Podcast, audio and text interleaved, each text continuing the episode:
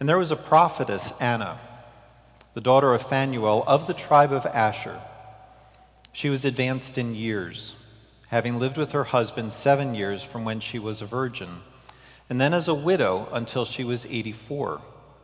She did not depart from the temple, worshiping with fasting and prayer night and day. And coming up at that very hour, she began to give thanks to God and to speak of him to all who were waiting for the redemption of Jerusalem. This is the word of the Lord. One of the benefits of stepping back every now and then and taking in the full scope of what God is doing in history, doing it all in a single setting like we just did, one of the benefits is that you realize it's just way too big to sum up with any one word or idea. And so as you hear what God is doing, you hear different aspects. And as you hear those different aspects, there's a sense that they're building up to something bigger and bigger. And so he tells you early that he's planning to defeat evil, absolutely going to crush evil. And then you get to hear a little bit later that means he's going to bring justice and righteousness. There's going to be peace, there's going to be harmony, until ultimately there's just joy left. And as God stacks promise on top of promise on top of promise, you walk away with hope but you also walk away with a sense of just how broken this world is because all of God's wonderful promises are against a very dark backdrop, against the backdrop of a very broken world. And that brokenness touches each one of us, but it's also too big to sum up with one word or one idea. And so you get this other kind of building as you go through Scripture and you see how badly sin has ruined the world. And so God talks about pain and he talks about toil, talks about death, talks about darkness. His promises of redemption and restoration show how much he loves us, but they also at the same time underline just how much we need what he's doing. It's also a reminder to us that we've lived our entire lives in a world that hurts, a world that reaches out and that invades our lives, that interrupts us with things that we don't want, and that we can't get rid of. It's a really important exercise for you, really important thing to watch how you respond when you get interrupted by the things in life that you don't want. Because those tell you a great deal about yourself. They tell you about what you really think is most important in life, and they tell you what you trust in to deal with the brokenness that you're experiencing right now. And they tell you what you're trusting in that will ultimately put everything right in the future. How you respond to the interruptions in your life tells you where you think you'll really find joy. And that tells you what you really think about God. tells you how much weight you really put on all of those promises. That's what we learned from Anna. This is the only place in Scripture that tells us about her, and you realize there's just a few short sentences. So, what are you getting here? You're getting her entire life boiled down and compressed into a very tight summary. God says, here's what sums up Anna. Here are the most important events of her life. Here are the characteristics of who she is as a person. He's giving you the essence of her. And it makes you wonder, makes me wonder, what would God say about me if He just took a few short sentences to sum up my whole life? What would He say about me? What would He say were the key events? What would he say were the dominant characteristics? Would, would he mention the things that I think are important? or would he leave them out and focus on others? Where would he say the overall trajectory of my life is going? Would it show that I have understood reality the way he understands it? Would it show that I've lived a life really well? Or would God's summary of my life show that I've missed it? As you dig into Anna's just very few couple of sentences, you realize that she got it. She understood just how messed up this world really is. And she trusted that God's solution is what she really needed in this messed up world. So, we're only going to look at two things this morning. We're going to look at two interruptions. We're going to look at one interruption toward the early part of her life, one interruption toward the latter years, and we're going to look at how she responded to each one.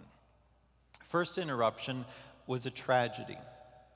Verse 36 Anna was advanced in years, having lived with her husband seven years from when she was a virgin, and then as a widow until she was 84. Anna was personally acquainted with the dark world. She'd only been married for seven years, and then her husband was taken away from her. She was a widow. That means he died. Now, that's hard enough in our world. How do we think about marriage and, and, spouses? We tend to emphasize the romantic side of marriage. So we're likely to think, man, she, she lost her romantic partner. She lost someone that she could lean on and be intimate with, both physically and emotionally. And that is a part of how Anna's world would have seen, it, seen that as well. The Old Testament book, the Song of Solomon, it celebrates romantic love and relational intimacy, but her, her society would have seen other things attached to her loss. They would have recognized that she lost her economic stability. They would have recognized she lost her physical security. You read the book of Ruth, or you study how widows were treated in the books of Samuel and Kings, and you realize that they were an especially vulnerable part of their society. When you learn that Anna lost her husband, you realize that she understood firsthand what that was like. Or her society would also have understood marriage in a larger context, recognizing that God gave marriage to the human race, that he believed that Adam needed someone who was both suitable to him but able to partner to, with him in what God gave him to do, in what God gave the human race to do. Now, does that mean that marriage is necessary for having meaning and purpose in life? You realize no. Lives of Jesus, lives of Paul show us that. But there are some people that God thinks need to get married, a lot of people. And if God provided Anna with a husband, if he thought that she needed to learn to blend her life with her husband, that that was necessary for her earlier, that's another significant loss to her when her husband's no longer with her. When he died, all of the things that Anna had been relying on for those past seven years of her life, all of those were stripped away. All of her dreams, all of her plans of what life was going to be like going forward, they also died with him. Her life changed dramatically, it was interrupted. And it's important to realize that that's not just some random roll of the dice. It's important to realize that God had something to do with it. Now, God absolutely hates death. You have to remember that. Uh, read John chapter 11. You see Jesus standing outside of his friend's tomb, outside of Lazarus' tomb. And you realize by watching Jesus that God is absolutely offended at death, at the death of someone made in his image. God does not take death lightly. He would not fit in well in our culture. He does not think that death is entertaining, that it's something to be packaged for us in a movie or in a video game. God does not think that you celebrate death for an entire month on your front lawn during October. God hates death. And at the same time, nothing happens in his world that he's not permitted to happen, that he's allowed to happen, that he has decreed will happen. So when Anna's husband died, God is still in charge of his world. Her husband's death did not lessen his glory, did not make him less holy, make him less worthy of being worshiped, didn't make him less good. Some of us struggle with that. My wife Sally was talking with a young woman this past month outside of our community. Young woman who has a lifelong debilitating condition. This young lady says to Sal, Why doesn't God heal me? I've asked him to over and over and over, and he doesn't. So I don't think he's any good. I'm not going to serve him, I'm not going to worship him. Now, what is she saying? She's saying that she is perfectly capable of deciding what is and is not good. She's saying that she has enough wisdom and enough intelligence enough data and information that she can make a full determination of what will be best for herself. And that if God does not agree with her, then by definition, he's not as good as she is, and he's definitely not worth her time or consideration. And all you have to do to see the hole in her logic is babysit a toddler for a couple hours. Because toddlers are what? They are absolutely certain, convinced at their stage of maturity that they know what is best for themselves. And they are equally certain that they know better what is best for them than you do. Someone once said that they have no idea that if you gave them everything that they wanted and let them do everything that they wanted, that they'd be dead in two hours. They don't know that at that stage of their lives, and they can't know that because they're not old enough yet to know what they really need and to know what they really don't. And yet they struggle to trust you when you say no to them. They struggle in that moment to believe that you are better qualified to decide what is best for them than they are, which means they're really no different than you and me. When I look back over my life, I am so thankful now that God said no to me so many times. He said no to me so many times over so many other things that I wanted, and I was absolutely certain those were going to be really good things for me. I can think of several girlfriends that I wanted, different jobs, different opportunities, bigger bank account, sports car, things that I was absolutely certain were going to be great for me at that time. Then I look back on them now and I realize they would have been really bad. I think about how a number of those girlfriends and jobs would have absolutely ruined me, taken me away from the Lord. Think about a sports car that I'd have wrapped around a tree by now. Money that I was way too immature to handle then, probably still am. All things that I wanted that God knew would have been bad for me. And so God was what? God was good to me when He told me no. But that makes me realize then that when He says no to me now, that that's also what's best for me, even though now I'm not mature enough to know that no is good. Which means that it makes me realize that He's been just as good when I didn't, when I got things that I did not want times when He allowed the brokenness of this world to touch me personally. Times that were what? They were an invitation from Him to me, not to turn away from Him, but to press into Him that much more. Anna had that invitation, and she took God up on that. She lost so much when her husband died, but she didn't push God away because of it did not judge God as being less good than he was. Instead, she did what? She pressed into him. How'd she do that? Verse 37. She did not depart from the temple, worshiping with fasting and prayer night and day. She worshiped, she oriented her entire life around God. Constantly there in the temple, because at that time, that's where his presence could be found. And she worshiped him, she served him with fasting and prayer.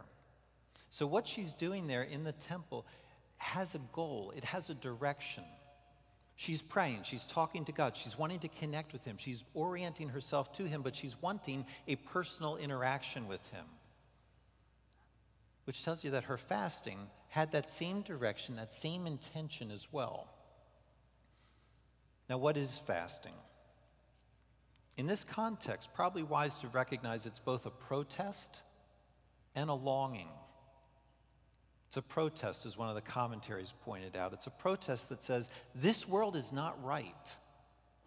And I'm not going to live like everything's okay. I'm not going to pretend that life is just life as usual right now. I'm not going to pretend that this is normal life because this is not. It's not normal to have your husband die after seven years. It's not okay, and I'm not okay with it. This world is badly out of whack. So I'm not going to do the normal things of life because I'm not okay with that. You see something similar in the Old Testament. King David has to run from one of his sons. And he has a friend. The friend is lame, lame uh, crippled in his legs. And friend wants to go with him, but he gets tricked and isn't able to actually do that. And when David comes back, he discovers that this man, his friend, hasn't trimmed his toenails or his mustache, washed, has not washed his clothes since the day David left. What did he do? He shared the hardships of his king's exile. He couldn't go into the wilderness with David, but he lived as though he did. That was a protest. He refused to carry on with life as usual, refused to say, everything's just fine. It's not a big deal that the king's been forced out of his kingdom. Anna's fasting is similar. It was her physical rejection of how badly broken the world really is that death should steal people away. It was a protest, but it's also an acknowledgement, secondly, that this world just does not have what it takes in order for her to be okay. You have to remember here, she worships with fasting and prayer. Fasting and prayer are not the worship, they are how she's expressing her worship. They're how she expresses her heart to God. And so she comes to God physically hungry because she's saying, I can't find what I need on this earth to be filled up, to be satisfied. There's a hunger in me, an emptiness that this world just can't fill. It doesn't have resources that are big enough. I need more, God. I need you. We all have a sense of that. We all have that hunger inside. God did not make us to be physically satisfied by this world. He made us so that we can only be filled up really when we are deeply satisfied in Him. We all have that hunger. We all feel it like Anna did. A lot of the times, though, many of us try to fill it up with something else other than God. Some of us, we, we do try to fill it up with food. I get that. We try to fill it up with a romantic partner, boyfriend, girlfriend, spouse. Try to fill it up by advancing our career, losing ourselves in sports. We try to fill it up with something from the larger world around us. And Anna lived in that kind of world. She lived in the middle of a lot of people who were always constantly using things in the larger world to try to fill themselves up. They all had an idea of what was wrong with the world, and they had an idea of what they needed to get in order to live in that world. And so there were people like the Sadducees. They were the political movers and shakers of the day. They thought that influence and power would solve their problems of living in a broken world. That was their approach. On the other side were the Pharisees. They were the moralists. They thought that as long as no one could call them out for anything, that that would protect them from the evil in this world. Or there were the people known as zealots. That was a radical collection of people who thought that the only way to deal with the dark world is to just burn it all down, to destroy all the political systems and social structures, and then start all over again. Or there were other people who had different goals. There were the tax collectors, the pragmatists. They're just trying to game the system for whatever they can get out of it personally. There's the prostitutes who made a living by using other people's emptiness against them.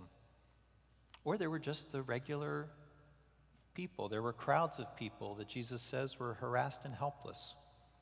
People who just knew personally how messed up this world is. They're just trying to survive, they're just trying to get one more meal just to make it through. Anna was surrounded by all of these people people who spent their lives trying to get something in this world that would help them deal with how bad it really is. And Anna just couldn't because that was no longer an option for her. You can think about it this way in some sense, that's an advantage for her.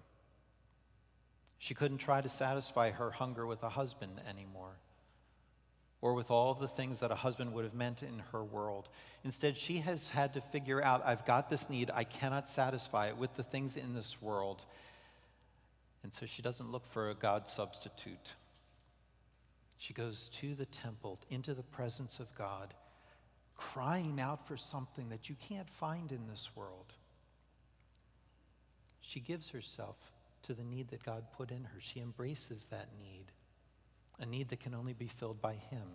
And so she comes to God fasting, letting herself feel the emptiness of this physical world. She comes to God expressing that she is not satisfied with the way this world has turned out, expressing that she's not about to rely on this world to give her what she needs, but that she wants God instead. She needs Him instead. And so she gave herself to pursuing him, trusting him to make things right, trusting him to fill her with himself. And notice this she is not sitting back, she's waiting, but she's not passive. She's really active. She's not just enduring a broken life that she didn't ask for. She's not enduring something unpleasant. She's pursuing someone who's great. It's hungering, longing. I'd argue with hope. because you don't worship like this night and day into your eighth decade, ninth decade without some sense that you matter to this God, without some sense that He's going to come through, without some sense that He's actually going to hear your prayer, hear your heart, and respond to you. You don't worship like this unless you know that what He that He wants what you want. That He wants a world that's the way it's supposed to be, and that He wants that world far more than you do. You don't worship this way unless you know that this is a God who will break into your world more than any suffering ever has. Because he wants to meet with you and he wants to meet with you personally. That he's willing to enter into your pain so that he can get rid of all of it. So that he can leave you more filled up than you ever thought you could be. What you do with your pain from living in this broken world what you do with how this dark world interrupts you shows you what you trust in.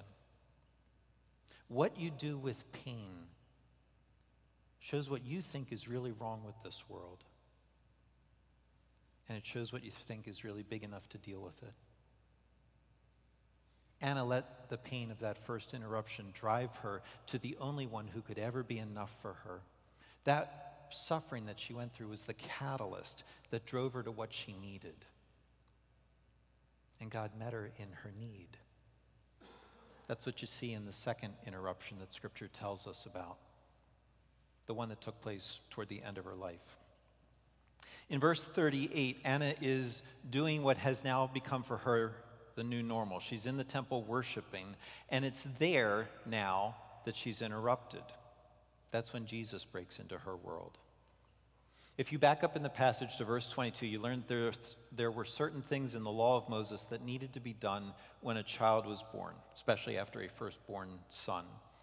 And so Mary and Joseph have brought Jesus to the temple in order to obey the command of God. And Anna comes up on them at that moment, this aging prophetess, and she knows in that moment that this child is the answer to all of her prayers. Verse 38 Coming up at that very hour, she began to give thanks to God and to speak of Jesus to all who were waiting for the redemption of Jerusalem. Anna's response to a lifetime of suffering in a broken world and her response to a lifetime of seeking God is to give thanks gratitude because here at last God has let her see his solution to what's wrong with the world. He's let her see this is the one who will bring redemption to Jerusalem. That, that's the capital of Israel, which really means then he's bringing redemption to Israel, he's bringing redemption to God's people. That's what she's been hungering for. She gives thanks for this, and that tells you what? She has not been seeking God for a new husband not been seeking Him for a new romantic partner. She's not been seeking Him for financial security, not been seeking Him for greater purpose in her life or career. Those are all too small for her to give herself to. Why is that? Because none of those can last. Death takes away every one of them. She's already experienced that firsthand. And so, if she had spent her life seeking any of those things a partner, money, purpose then even if she got them, she knows that she's just going to only have them for a brief period of time. Because either at some point she's going to die or someone else will, which would leave her where? That means that she would have spent her entire life trying to have something that would be gone. And she'd have nothing to show for it. Anna knew that she needed something that was death proof, something that would last beyond death. And so she wanted more. And when she sees Jesus, here it is. Here's redemption. This is what gives her a thankfulness to God. This is why she thinks it's worth praising God, because she sees redemption. Okay, it's a fancy word. What, what does redemption mean? It means that somebody was in bondage, they were in slavery. It meant that their life was not their own, could not have any control over their own life, and that meant that they could not set themselves free. But redemption is when someone else would come along and redeem them, pay whatever that price was for them in order to set them free. Anna sees Jesus even as a baby, and thankfulness pours out of her because here's the one who can pay. Here's the one who will pay. Will pay what? To set God's people free from slavery that they can't get themselves out of. Which then begs the question what is it that's enslaving them? What is stopping them from being able to live the life that they want to live? And here again, you realize that Scripture will talk about our slavery in multiple different kind of dimensions. Again, they're not, not one word, not one idea that fills all of them. Anna's life focuses us on which aspect? It focuses us on death on how death ruins all of your plans, takes everything away from you. How death keeps you from being able not just to live fully, how death keeps you from being able to live at all. And death is one of those things that, regardless of how much money you have, how much influence you have, regardless of how many friends you have, death is the one thing that you cannot buy your way out of regardless of how much you have, regardless of how hard you try.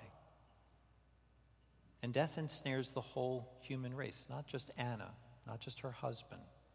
It ensnares the whole human race going all the way back to our first ancestor, and it goes back to him because it comes from him. Think about it this way Why is Anna a widow? Why did her husband die? You say, Who knows, Bill? the text doesn't tell us the cause. This part of Scripture doesn't, but Scripture back in Genesis 3 does. It tells us that Adam was given one very clear way of expressing that he loved and trusted God more than he loved and trusted anything else. God told him to not do one thing, to obey him. And Adam disobeyed, rejected that, did what God told him not to do. And God had told him that if he disobeyed, if he rejected the God of life who had given him life, then he would forfeit his own life, which Adam did. And in doing that, in that choice, because all of us come from him, he made that same choice for every one of his descendants as well. He passed his guilt along to each of us that we then express in our own ways. That's what Romans 5 tells us that sin entered the world through one man, and death through sin. And in this way, death spread to all people because all sinned. It tells us that Adam spiritually murdered everyone who's descended from him. We're now born with this heart that inclines itself away from God. It's a heart that we then express by our own ways of ignoring God, disobeying Him. And the proof that we're born with this spiritual bentness away from God, this inner spiritual death, the proof is that we all die physically. We're enslaved to death. And so, regardless of what accident or illness happened to Anna's husband, ultimately he died because through Adam, his original ancestor, Death entered the world and it touched him personally, just like it would for Anna at some point in time, just like it does for you and me. The good news in Romans 5, that Romans 5 goes on to point out, is that if we can be infected by something like sin and death from our physical ancestor, we can also be infected by righteousness and life if we have a different spiritual ancestor. It's Romans 5:18. It tells us that through our one through one trespass there's condemnation for everyone. So also, though, through one righteous act, there's justification leading to life for everyone. For just as through one man's disobedience the many were made sinners, so also through the one man's obedience the many will be made righteous. That's the gospel in a really tight little form. What's it tell you? It tells you that Adam chose. He chose freely without being coerced. Adam chose to plunge the human race into sin and misery. Adam chose to enslave every one of us to death. And it's a death that we cannot buy ourselves out of. We're enslaved to physical death. Here, we're enslaved to being spiritually separated from the God that we need forever. And so, anything that you spend your life trying to get on this earth, you'll lose one day because of death. The good news of the gospel is that Jesus Christ chose, freely chose, without being coerced, to redeem us from death. He chose to pay the death that we owe and to give us a life now and a future later that we could never hope for any other way. That's why Jesus is God's answer to the biggest problem of humanity. We owe something that we cannot pay a death for our rejection of the God of life. We owe what we cannot pay, but God swaps with us. Tim Keller puts it this way this is one of those little phrases you should probably memorize. Jesus lived the life we should have lived, and he died the death we should have died. And that opens for us this opportunity to have eternal life. If we trust him, Jesus, to make that trade with us like he says he wants to, we now live with him forever with the God that we need. That's why Anna thanks God when she sees Jesus, this baby who interrupted her life. Because finally, here's someone who can do something about the problem that no one else can do anything about. Here's someone who can beat death, who can stop it from ruining people's lives forever. There's still suffering on earth at that moment, still is now. Anna herself would still die, but she gives thanks. She doesn't look at the baby and complain that he's just a child. She doesn't say, Well, God, he's nice, but if I'm going to be happy in this life, I really have to have a husband. She doesn't say, Well, he's a great start, and then we'll go on from him. We'll add all these other things from the rest of the world onto him, and then we'll really be able to beat darkness. Instead, she gives thanks because if death is defeated, everything else can be restored as well. She gives thanks because now the Redeemer is here, all lasting solutions come from him and move through him.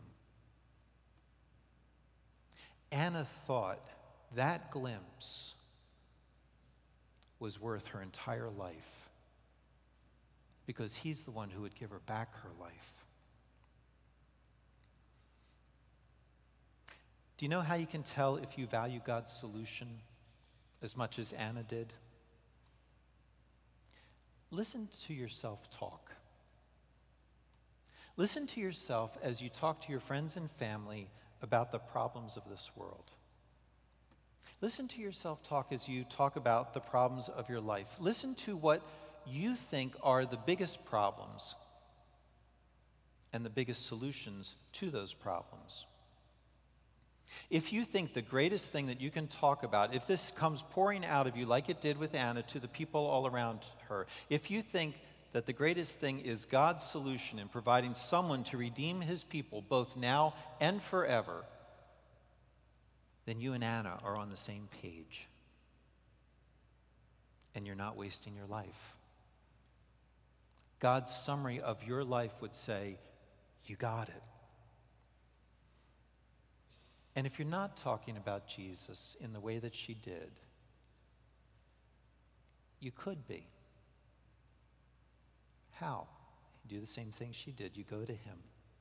You ask him to teach you the same thing that Anna learned. You ask him to help you see that if the most important thing that you want in life can be taken away by death, then that thing is not big enough to spend your life trying to get. It's not big enough to lose your life for.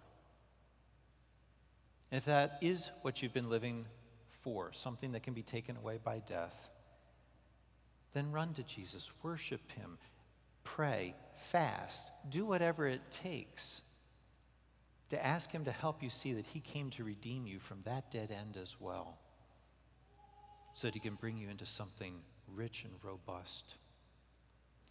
Lord Jesus, thank you. Thank you that you came to redeem us. Thank you that you are the answer to the darkness in this world. Thank you, Lord, that systems and principles and ideas are not the solution. Thank you that you, a person, are. And thank you that we can know you. Thank you that you have decided that you want us to know you. Thank you that you broke into this world so that we could see you, understand you, recognize you. Thank you that you did not come and just leave, but that you've left your spirit here. Lord, I pray that you would move our hearts. Draw us closer to you. Give us a hunger and a thirst for you, like we hunger and thirst for nothing else. And I ask this in Jesus' name. Amen.